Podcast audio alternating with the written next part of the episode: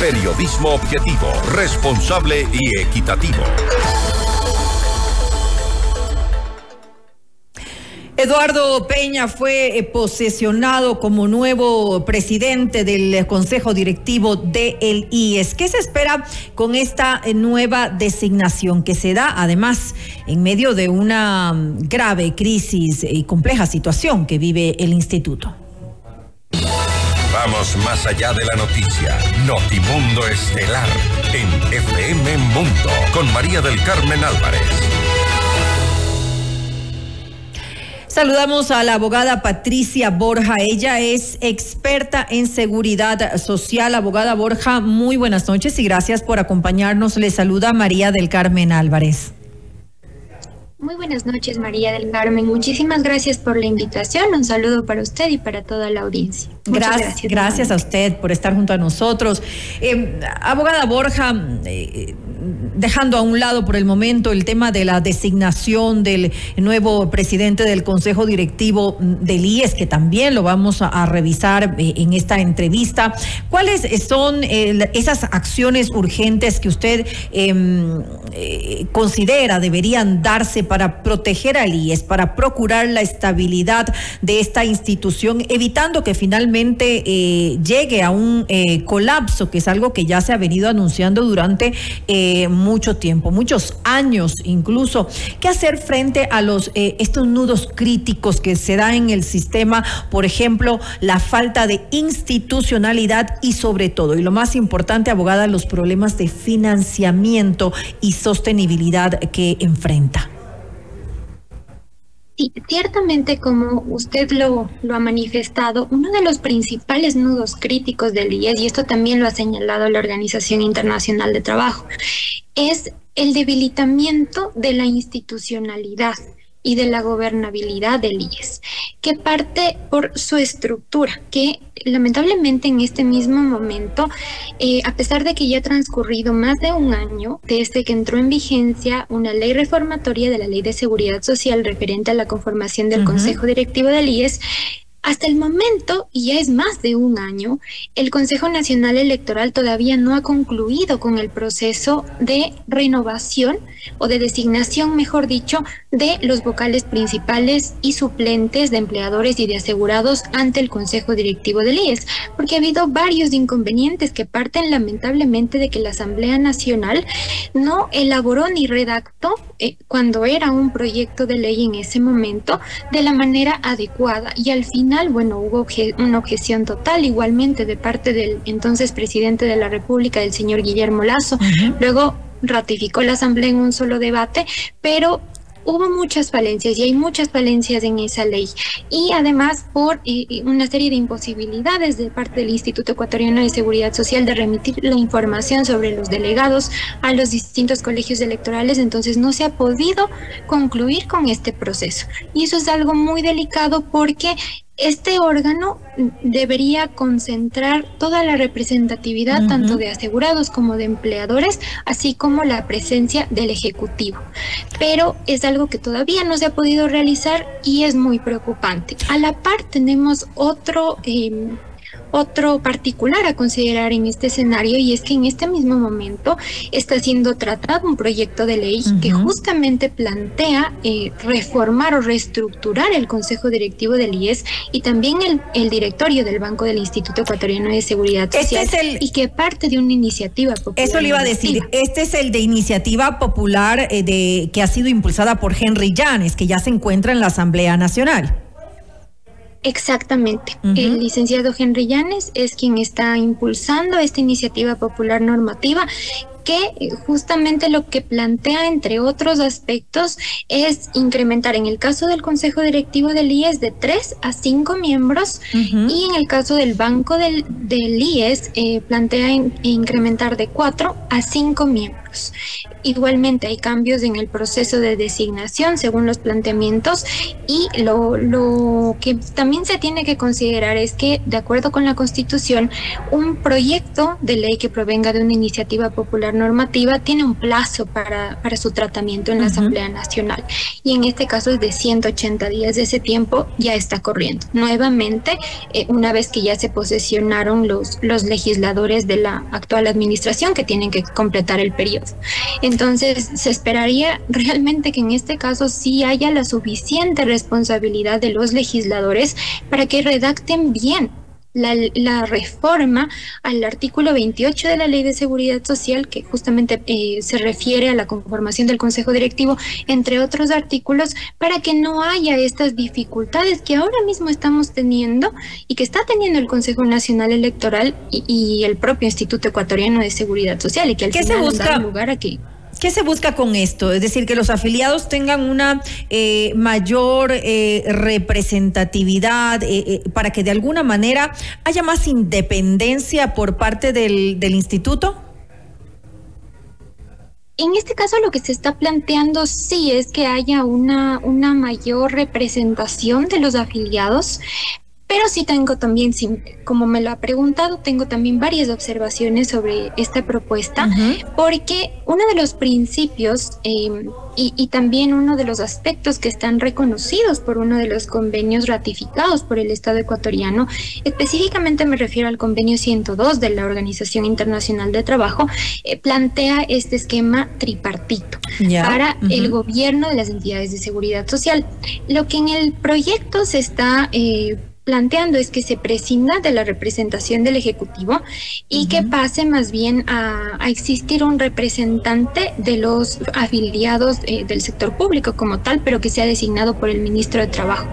Entonces, eh, sí hay un cambio que no está eh, justamente en una, en una armonía con este convenio 102 de la Organización Internacional de Trabajo, que debería ser revisado con toda la responsabilidad, como le mencioné previamente, por parte de los legisladores que forman parte de la Comisión Especializada Permanente del Derecho al Trabajo y la Seguridad Social y lo propio por el Pleno de la Asamblea Nacional, porque no puede ser posible y realmente es muy inverosímil que no se pueda reformar de forma adecuada un solo artículo de la Ley de Seguridad Social sobre la conformación de este máximo órgano de gobierno del IES. Y que de ahí eh, también, eh, porque se trata de este máximo órgano de gobierno que tiene competencias tanto de política rectoría, pero también de administración. Y por eso hay muchos problemas en, la institución, porque como usted señalaba hace un momento, eh, la finalidad ciertamente del proyecto es lograr una independencia de los, de los miembros del, Consejo Directivo, para que no haya esa injerencia, como lo ha señalado también la OIT, de intereses ajenos a los fines institucionales, principalmente del representante del Ejecutivo. Y sí, porque está siendo juez y parte entonces el Ejecutivo.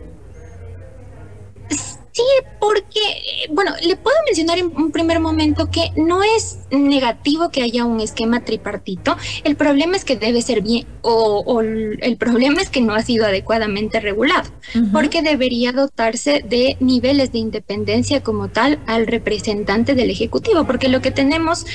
y hemos tenido a lo largo de todos estos años es que a lo mejor cuando ya hay un cambio de perspectiva del gobierno o alguna situación, se pide la renuncia o, renuncian los representantes del Ejecutivo y por eso es que, eh, por ejemplo, en el anterior eh, gobierno,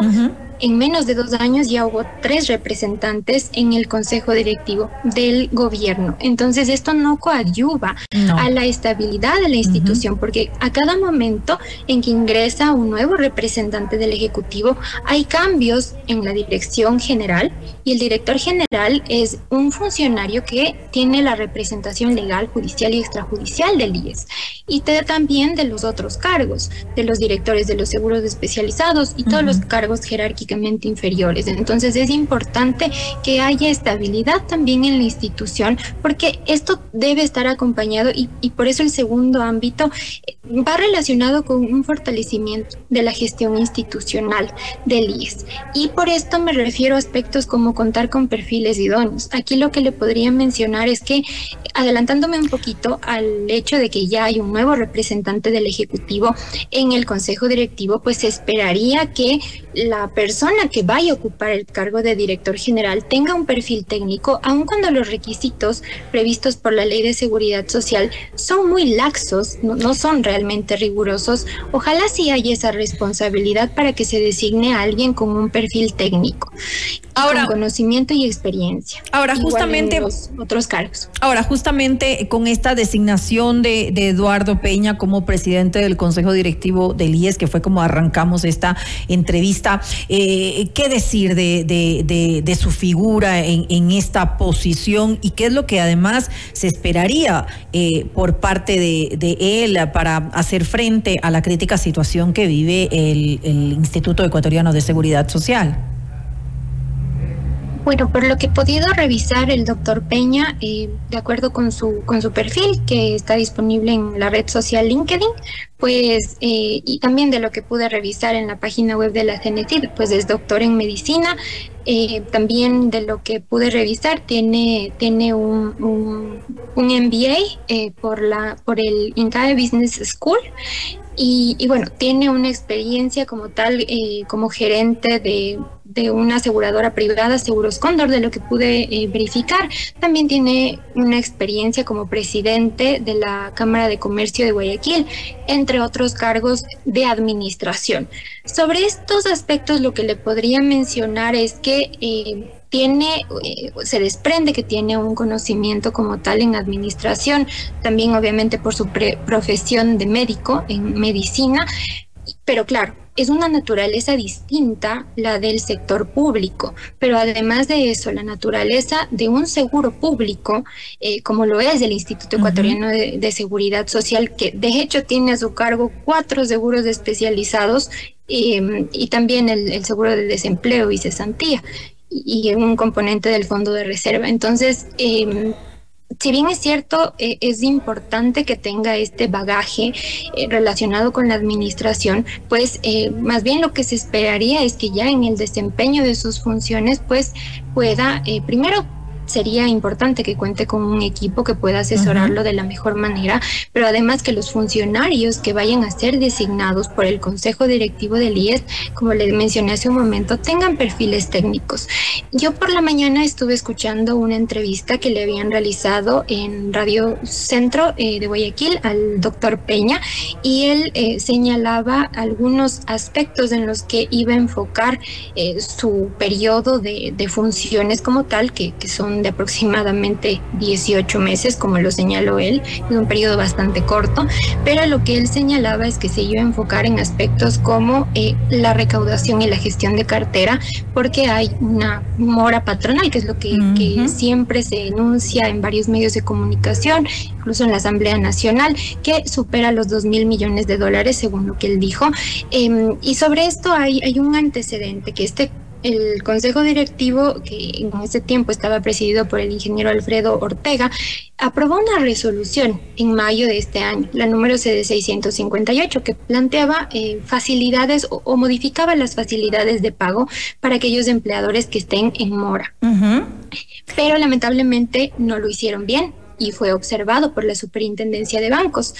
un sinnúmero de observaciones y fue suspendida, a pesar de que también por un, tema del aplicativo tecnológico, según lo que han señalado, no ha entrado en vigencia esta resolución, aún así se ha estado aplicando, pero eh, el punto es que lo que señaló es que se tratará de solventar estas observaciones para poder brindar facilidades de pago y lograr cobrar lo que más se pueda de estas obligaciones. Que ahora es algo importante, pero debe ser realizado de forma técnica, obviamente. Ahora, justamente este, eh, esto forma parte de otro de los puntos críticos del, del, IES, que es el tema de problemas de financiamiento y sostenibilidad. Eh, eh, la mora patronal, como usted bien lo ha dicho, es parte de, pero también tenemos, por ejemplo, el tema de la deuda histórica que tiene el gobierno, además el Estado, no el gobierno, porque porque han sido varios gobiernos, eh, desde, que, desde que justamente cuando era presidente Rafael Correa decidió eliminar en el año 2015 el, el aporte del 40%, que luego pues la Corte Constitucional en el año 2019 eh, lo dejó, dejó sin efecto esa, esa decisión. Sin embargo, se ha ido acumulando esa deuda, no solamente en ese gobierno, tampoco han pagado los, los otros gobiernos, se han atrasado. Ahora, de lo que he escuchado, el monto, eh, que todavía creo que no está lo suficientemente claro, pero supuestamente va más allá de 10 mil millones de dólares. Sí, efectivamente lo que señaló eh, una funcionaria de leyes en una audiencia en la Corte Constitucional cuando se estaba tratando uno de los proyectos de decreto ley que remitió el expresidente Guillermo Lazo al, a la Corte Constitucional, pues señaló que supera efectivamente los 10 mil millones de dólares la deuda global por concepto de contribuciones, que no solamente se relacionan con este aporte como tal del 40%, que es una de las fuentes de financiamiento, también hay... Eh, obligaciones del Estado por concepto de atenciones en salud para los jubilados, para las personas que lamentablemente padecen de enfermedades catastróficas, entre otras obligaciones. Eh, lo, más significativo como obligaciones pendientes de pago se relaciona con eh, lo que corresponde cubrir al seguro de salud individual y familiar por la atención de, de los jubilados y de las personas que padecen enfermedades catastróficas. Aquí, sobre este, sobre este punto, eh, hay, hay varios elementos a considerar. Por una parte, no hay divergencias entre lo que determina el, o establece el Ministerio de Economía y Finanzas y los datos del IES, porque no, no reconoce al final del día el Ministerio de Economía y Finanzas o impone una serie de requisitos como auditorías eh, que deben ser realizadas o presentadas por el IES para poder validar estos valores, hay también un pronunciamiento de la Procuraduría General del Estado sobre estos particulares o condicionamientos, pero eh, además de eso, eh, hay que recordar que en el año 2022 se celebró un convenio marco entre el IES y el Ministerio de Economía y Finanzas para ir tratando de determinar estas obligaciones. Pero también hay problemas de orden legal con el caso de las atenciones eh, y el financiamiento del tratamiento de las personas que padecen enfermedades catastróficas. La Constitución, por una parte, dispone que la atención es gratuita y eh, especializada, pero la Ley de Seguridad Social, que es una ley preconstitucional, porque está vigente desde el 2001, mientras que la Constitución lo está desde el 2008, dispone otro particular, más bien eh, que eh, en este caso debe, debe estar a cargo de un fondo tripartito, con eh, la contribución del Estado, con el aporte de los empleadores y el aporte de los asegurados. El IES ya presentó una demanda de inconstitucionalidad sobre esta disposición de la Ley de Seguridad Social.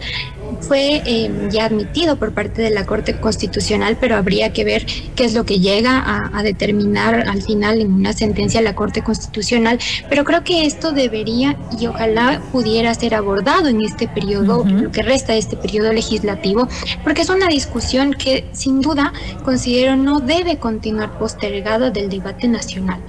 y porque es un asunto de salud pública, el, de urgencia además. para la atención de personas que padecen enfermedades catastróficas, pero no solamente para un enfoque, como señalan varios profesionales de la salud con los que he podido conversar, no solamente con un enfoque curativo, sino también con un enfoque preventivo de fomento, prevención en salud como tal. Y para esto, sin duda, es importante la articulación de varias carteras de Estado, para que haya una continuidad de todos estos eh, proyectos o medidas en el corto, mediano y largo plazo, que lamentablemente eso es algo que en nuestro país no necesariamente ocurre. Ahora, justamente revisando eh, no solamente esto, sino la calidad del servicio además en general, ¿no? Que muchas veces eh, eh, ya es hasta inhumano. en realidad, yo personalmente he vivido una situación muy cercana a una persona que trabaja con mis padres y es terrible, hasta el punto que se tuvo que ayudar a esta persona a, ir a un médico privado porque era eso o dejarla en el IES para que le dieran resultados después de un mes, alguna cosa por el estilo, y la salud no espera tanto tiempo. Entonces ya llega un momento en que la calidad del servicio...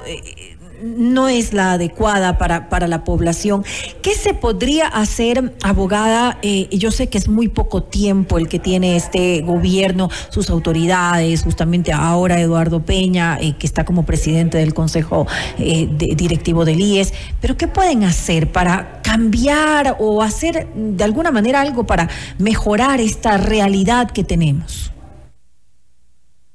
Lo primero, aunque no parezca pero sí lo es, es muy significativo. Eh, sí se esperaría que la persona que vaya a ocupar el cargo de director del Seguro de Salud Individual y Familiar sea una persona que reúna los requisitos previstos por la Ley de Seguridad Social y que tenga experiencia en administración, en gestión eh, de, un, de, un, seguro, pero también gestión eh, en temas de salud. Pero además de eso, hay varias varias recomendaciones de la Organización Internacional de Trabajo que le puedo mencionar en el sentido de, y también pronunciamientos de varios expresidentes del Consejo Directivo, que han señalado los mismos problemas. Y es que, por ejemplo, las unidades médicas del IES no en todos los casos están funcionando u operando en un 100%. Entonces, creo que sería muy importante que eh, se pueda articular los planes que correspondan para que funcionen en el 100%. Claro que eso también puede representar obviamente costos porque a lo mejor habrá eh, insumos médicos, eh, maquinaria quizá posiblemente que no esté funcionando, pero es importante que se analice todos estos particulares con un plan estratégico para lograr que puedan funcionar de forma paulatina en un 100%. ¿Por qué motivo? Porque le genera varios gastos al Instituto Ecuatoriano de Seguridad Social el que no estén funcionando sus unidades médicas al 100% porque tiene que pagar nómina, mantenimiento, entre otros gastos, pero además, como no puede simplemente eh, decir a un asegurado, pero claro, en muchos de los casos esa es la realidad, de que no hay una calidad de atención. Por eso ese, es otro de los nudos críticos que ha señalado el OIT, pero tiene que derivar a prestadores externos. Entonces, eso representa otros gastos para la institución. Además que es un negocio, además que se ha convertido también lastimosamente en, en, actos muchas veces de corrupción de, de, personas que están dentro del, del IES, ¿no? Esto ha sido denunciado. Eso es lo que efectivamente ha, sido noticia en varios medios de, comunicación, incluso eh, hay comunicados del propio IES que en alguna ocasión hubo una, una detención en, en, flagrancia, según lo que tengo entendido, por una situación de esta naturaleza. Pero además, justamente para que esos pagos puedan ser realizados de la manera más transparente que se pueda, creo que sería muy importante eh, apoyarse de varias medidas como metodología que fue establecida una metodología para el pago de los prestadores externos en igualdad de condiciones, pero luego, em, según lo que, lo que he podido revisar, eh, fue eh, reformada esa metodología. Creo que sería importante que haya un análisis para que se pueda eh, aprobar una o determinar una metodología que permita este pago de forma efectiva. Igualmente ha habido varios reclamos de prestadores externos en el sentido de que ha habido cambios en los sistemas para la cargar toda la información para el pago de las respectivas facturas. Entonces, creo que también es importante que en aspectos como estos haya estabilidad de parte de la institución y no haya cambios eh, por situaciones de forma a cada momento, porque eso también genera afectaciones y un detrimento también en la gestión institucional. Pero además creo que también debe haber eh, un apoyo de la tecnología. Por ejemplo, lo que tenemos en este momento eh, con los procesos de agendamiento de las citas médicas, que es una realidad muy preocupante para todos los asegurados. No todos los asegurados, lamentablemente, eh, tienen conocimiento de cómo está funcionando eh, o cómo solicitar un turno a través de la página web del IES. Es decir, no hay una buena comunicación tampoco por parte del, del IES. Exactamente, entonces eso sería importante que también desde la institución haya una mayor cantidad de información, pero de forma inclusive hasta pedagógica, para que todas las personas podamos entender, porque claro, también tenemos muchos desafíos, eh, la edad biológica de cada persona, seguramente las personas que ya son adultos mayores no estarán en las mejores condiciones para o no conocerán eh, o no tienen acceso seguramente en muchos de los casos a, a una computadora, al internet, por ejemplo, en algunos sectores de, del país, pero creo que es un proceso que debe ser implementado de forma paulatina para que puedan conocer que a través de la página web también se puede agendar citas médicas, porque la realidad es que a través del call center y lo he verificado igualmente como afiliada activa, eh, siempre la respuesta que, que dan eh, o da el funcionario, la persona que atiende por el call center,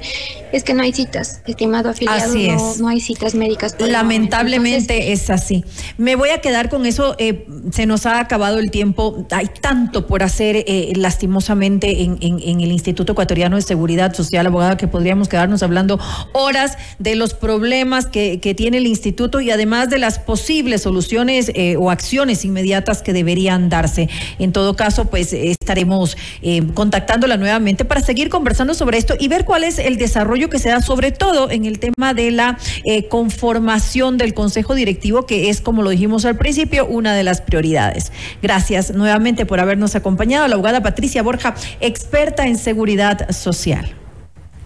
Agradezco muchísimo María del Carmen por la invitación y por la oportunidad. Que tengan una excelente noche. A usted una muy buena noche. Usted está escuchando Notimundo. Periodismo objetivo, responsable y equitativo.